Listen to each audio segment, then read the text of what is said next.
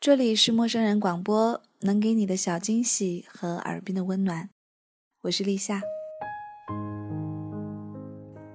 一档名为《奇怪十点钟》的娱乐性谈话节目，开始在台湾中天综艺台首播。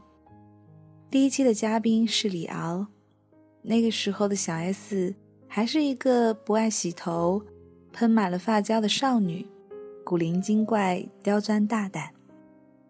那个时候的蔡康永还是个青涩的书生，虽然主持的节目已经有两次拿过金钟奖，但是在两岸三地还是没有超高的人气。当时的制作人詹仁雄创办康熙的出发点是想要做一档很怪的脱口秀，重点是要找很怪的主持人。他头一个想到的就是蔡康永。这个谈话慢条斯理，戴着一顶帽子坐在马桶上主持翻书触电王，还偶发才情表现自己漫画的读书人。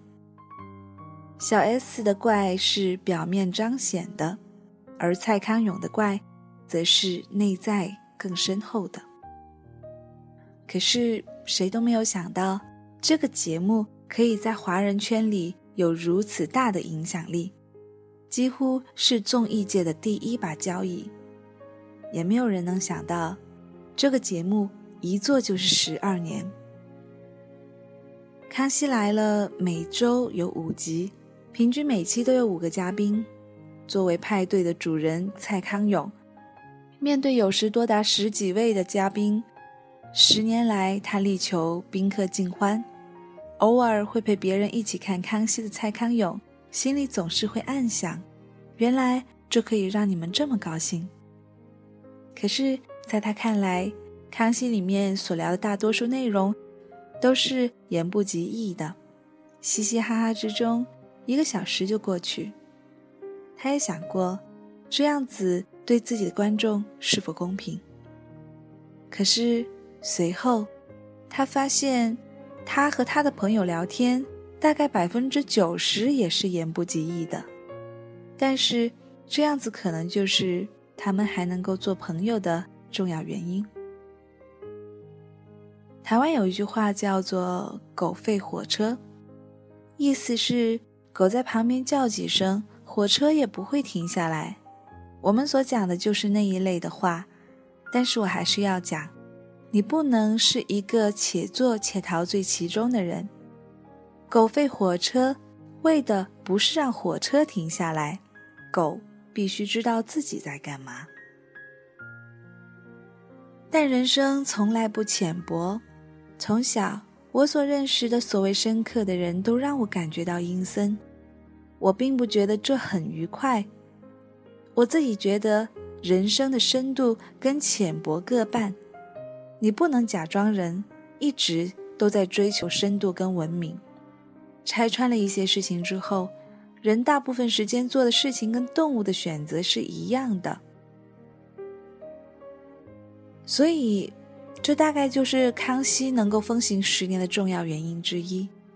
就像是王伟忠所说，华人社会里面永远需要一个康熙精神，总要有一个家，里面嘻嘻哈哈、快快乐乐，没有什么复杂的事情，但基本的伦理。又亲切不端着，让我们的心能够找到一个归宿。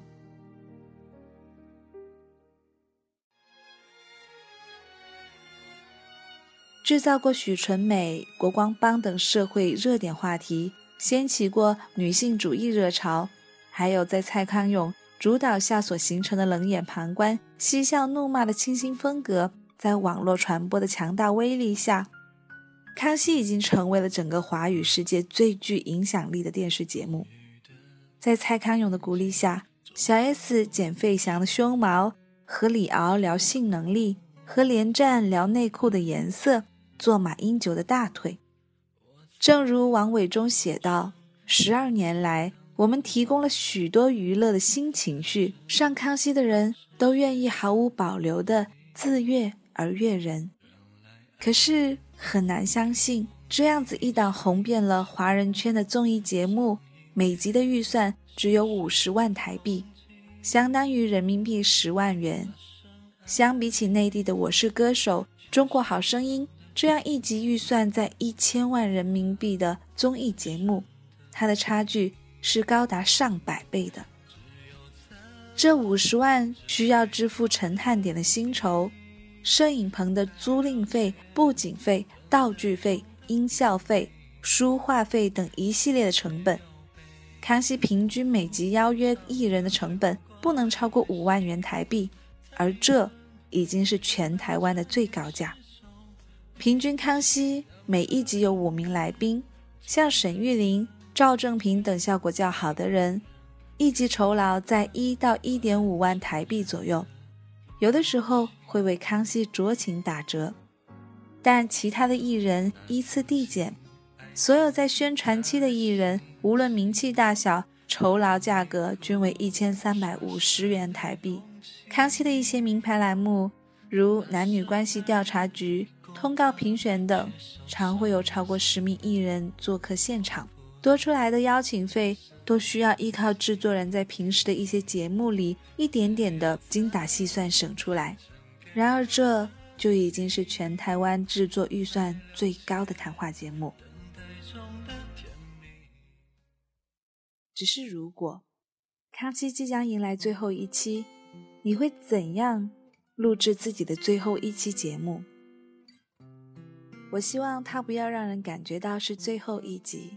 蔡康永说：“直到现在，他都没有和电视台签约。王伟忠最近还给他打过一次电话，恳切的希望能够用一纸合约稳定合作关系。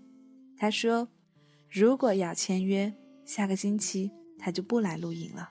来自一个衰老世家的他。”从小家中讣文永远多过请帖，这让他隐约的觉得应该永远将无常二字置于自己的生活当中。如果康熙真的走到了结束的那一天，而在他的想象之中，这一切应该是戛然而止，消失在泡沫之中，我们都不会知道自己和哪一个朋友的见面是最后一面，对不对？康永问。小 S 说。按你们的想法，肯定要把康熙最重要的人都请来。但是我觉得，如果这期节目只有我和康永哥还有汉典，那会挺有趣的。我和康永哥在化妆间里随便聊一聊，可以一下很开心，又一下抱头痛哭。那汉典在哪儿呢？他在门口偷听我们讲话。好了，他说：“如今。”真的要说再见的时候了，却又不知道该怎么开口。二零一五年的十月十六日，蔡康永、徐熙娣先后在微博发文，闪电宣布辞去康熙主持人的位置，引起了舆论轩然大波。有人怀念的是小 S 的表情包，有人追忆的是康熙间的情谊，整个海内外华人圈。都表达出种种的不舍和追忆。有人说没有康熙来了就不下饭，有人要在十点看完最新的一集康熙才能够入睡，有人则对康熙过往的节目信手拈来。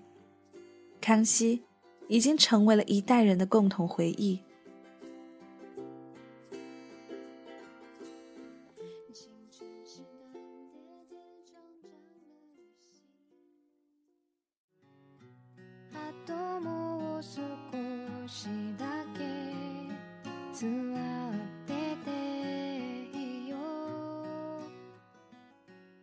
康熙来了，陪伴我们走过了漫长的青葱岁月，也陪伴了小 S 从一路一个绑着发带的小少女，变成了拥有三个孩子的大少女，走过了一波又一波的传闻、猜测和风波。十二年来，曾经参与过《康熙来了》的徐伟伦、大饼、申东靖、欢欢、李国修、安钧璨等人纷纷离世。更让人感慨，人生何处不唏嘘？可没有一种陪伴是永远的。康熙来了，也将在十一月二十五日录制完最后一期。也许像康永自己说的那样，十二年来，有笑泪，有阴晴，相伴一场，人来人往，也只是日常。那么，我们的康熙时光，再见了。前些天，康熙的最后一期节目录制结束，在康熙走出了录影棚的那一瞬间，他们回首鞠躬。对于那一些陪伴我们成长的人，那些陪伴了我们十二年的人，就这样子，在影棚关了灯，道具撤了场，所有的话都说完了一句保重和再见后，落下了帷幕。当我看到那张照片的时候，我还是忍不住眼眶泛泪。但是我想，虽然并不是永远不能再见，可是那一段时光的确是无人替代。我还能记起曾经每一天都要抱着康熙，看着他们才觉得过完了一整天的感觉。吃饭的时候无聊，非要打开康熙。一边吃一边笑，有时候笑得连饭都喷了，也有一些话听着听着就让人哭了。但是笑永远多过泪，就好像我们的人生，哭哭笑笑的十二年，大多数看来都是快乐。那么，就算离去也好，这段回忆在我们的心中，那么。就好好的说一声再见吧。再见了，康熙，也再见了，我们曾经的青春回忆。这里是陌生人广播，能给你的小惊喜和耳边的温暖，我是立夏，把这一期节目送给同样那么热爱康熙的你，祝你晚安。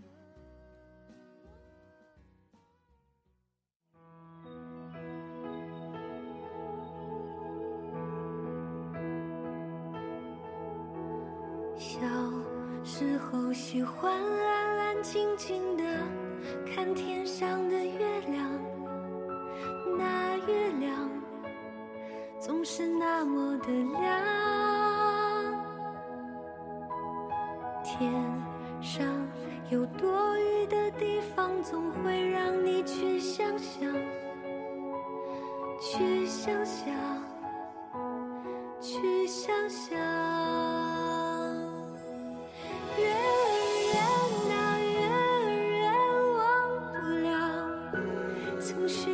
的愿望愿望你的故事没人知道。